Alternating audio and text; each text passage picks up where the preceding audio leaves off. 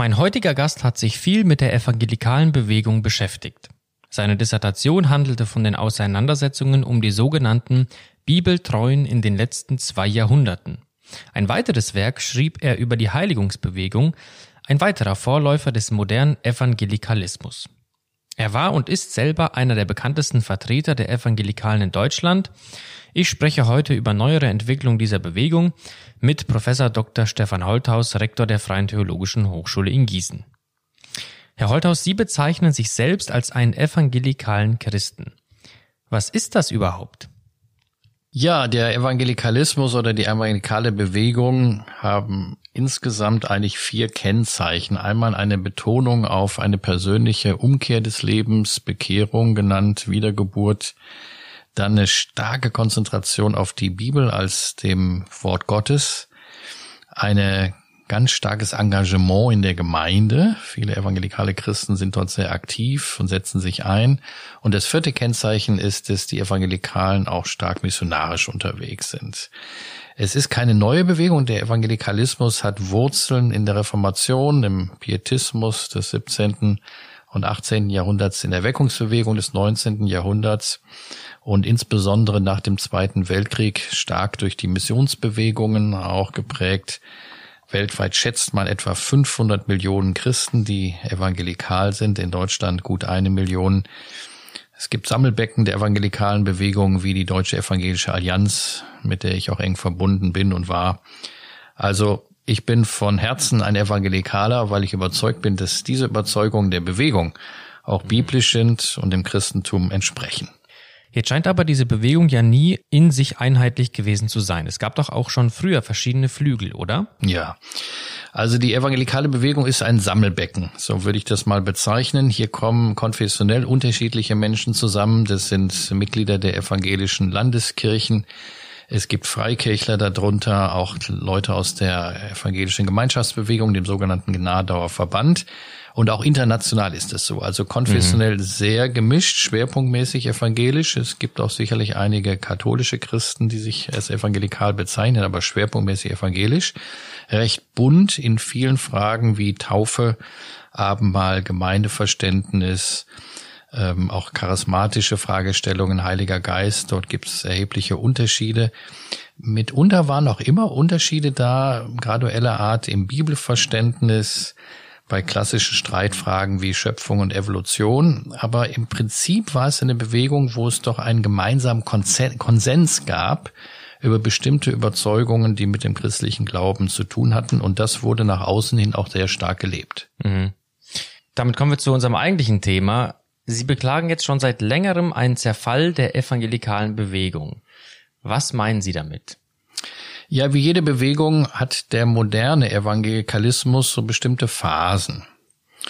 Ich sag mal, der moderne Evangelikalismus war recht stark nach dem Zweiten Weltkrieg international, so in den 50er, 60er, 70er, teilweise auch 80er Jahren. Stark geprägt durch Einzelpersönlichkeiten. Man denke an den bekanntesten Evangelikalen Dr. Billy Graham, der auch als hm. Evangelist sehr stark unterwegs war und die der Bewegung auch so seinen Stempel aufgedrückt hat. Äh, damals sind sehr viele Werke entstanden. Das waren Missionswerke, auch theologische Ausbildungsstätten, auch im deutschsprachigen Raum. Das waren so 30 Jahre Aufbruchbewegung der Evangelikalen. Und so seit den, sage ich mal, 80er, 90er Jahren gab es eine gewisse Stagnation. Das sehen Sie auch in der zahlenmäßigen Entwicklung, besonders in Westeuropa in den USA. Man war etabliert, man war angesehen, man war groß geworden, man verwaltete dann auch stärker die Bewegung. Die Dynamik fehlte schon etwas. Und die dritte Phase, meine ich, ist so seit etwa 2010 auch weltweit zu beobachten, einen gewissen Zerfall der Bewegung ähm, mit verschiedenen Fronten, auch mit äh, Streit innerhalb der Bewegung. Dazu kam auch, dass man ähm, Kritik übte an einigen Führern der Bewegung, bekannten äh, Leuten auch. Äh, klassische Beispiele waren der, der Streit um die Bibelfrage, Bibelkritik, ja oder nein, Homosexualität, bis hin zu Mission, ist das noch nötig, auch unter Muslimen oder auch nicht. Also sie haben seit etwa 2010 eine starke Polarisierung der Gesamtbewegung. Die, die Ränder werden stärker. Es gibt auch Evangelikale, die den Begriff ganz meiden mhm. mittlerweile und sich selbst oder auch von anderen als sogenannte Postevangelikale bezeichnen oder auf der anderen Seite dann auch äh, Leute, aber die sehr stark evangelikale Positionen betonen, die man als ultra-evangelikale bezeichnet. Also eine ganz starke Polarisierung mhm. seither. Jetzt ist es ja nichts Neues, dass die Evangelikalen in den Medien nicht selten als, ich nenne das mal, hinterwäldlerische Sonderlinge hingestellt werden. Was ist da Ihrer Meinung nach dran?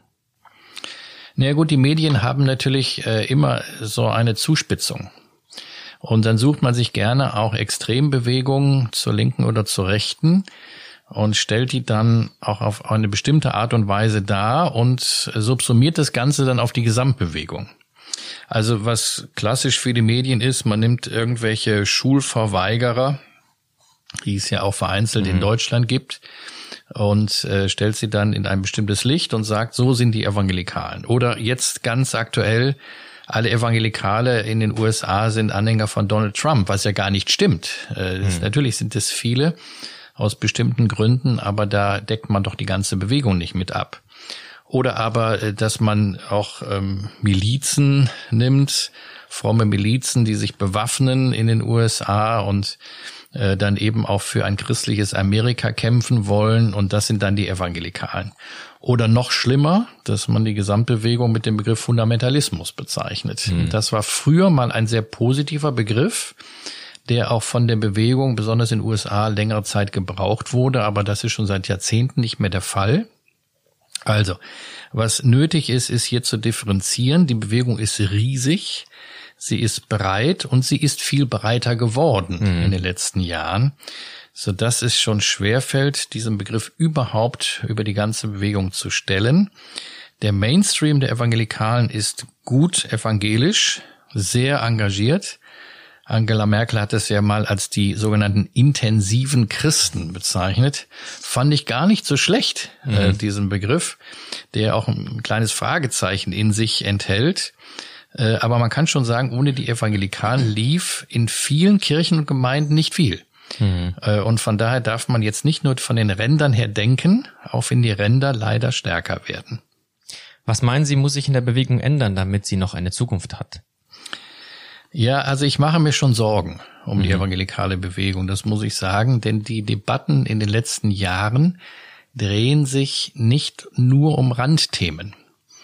Äh, es geht um die klassischen Überzeugungen. Also nehmen wir mal diese vier äh, Basisfundamente der evangelikalen Bewegung. In der Bibelfrage, also es ist ja die Bibelauslegungsfrage, die sogenannte Hermeneutik, gibt es ein, auf der linken Seite, wenn ich diesen Begriff mal nehme mit aller Vorsicht, schon eine stärkere Öffnung auch gegenüber der klassischen Bibelkritik, mhm. also der historisch-kritischen Methoden, die es gibt. Äh, sowas wäre vor Jahren noch eigentlich undenkbar gewesen. Im Bereich der Ethik haben wir es ähnlich. Die ethischen Fragen polarisieren ja derzeit sehr stark. Äh, die Öffnung auch für Homosexuelle, also konkret auch gelebte Homosexuelle, äh, Homosexualität in den Gemeinden bis hin zu Leitungspositionen auch für Homosexuelle noch vor zehn Jahren eigentlich undenkbar gewesen in dieser Bewegung. Mm, das zeigt natürlich, dass sich da manches äh, bewegt, auch aus einer gewissen Unzufriedenheit mancher Leute, dass man äh, zu konservativ ist. Und auf der anderen Seite äh, genau dasselbe, also bei diesem Begriff ultra-evangelikal oder wie man es nennen will, eine gewisse Verhärtung bei vielen, ähm, auch eine gewisse Nähe zu radikaleren rechten Parteien in unserem Land. Das gibt es auch. Das muss man zugeben. Also äh, wir müssen uns wieder äh, zurückbegeben zu den eigentlichen Fundamenten und Wurzeln dessen, was evangelikal eigentlich früher war. Mhm. Das ist die Mitte, das ist Christus, das ist ganz klar auch das Thema Evangelisation und Mission unter dem Blickwinkel des Menschen Jesus brauchen, um auch ähm, das ewige Heil zu bekommen. Also wir müssen die zentralen Themen der Vergangenheit wieder in den Blick bekommen, sonst reißt uns das die ganze Bewegung auseinander. Also ich plädiere sehr dafür, dass wir uns neu besinnen auf das, was uns eint, dass wir Diskussionen zu Ende führen und ich sage auch sehr offen, dann gehört es auch dazu, dass man sich von dem einen oder anderen trennen muss in der Bewegung, wenn man einfach merkt, der Konsens ist nicht mehr da. Zurück zur Bibel, mhm. zurück zu Gott. Und dann glaube ich, hat die evangelikale Bewegung auch in Deutschland und auch international eine Zukunft durch Erweckung, durch Erneuerung zurück zu den Wurzeln. Ja, ich denke, das ist ein sehr aktuelles Thema und auch eines, was uns noch einige Jahre beschäftigen wird. Vielen Dank für das Gespräch, für die wertvollen Gedanken Ihrerseits. Ich wünsche Ihnen gottesreichen Segen, auch all unseren Hörern. Mein Name ist Arthur Reiswig und Sie hörten FDH Podcast.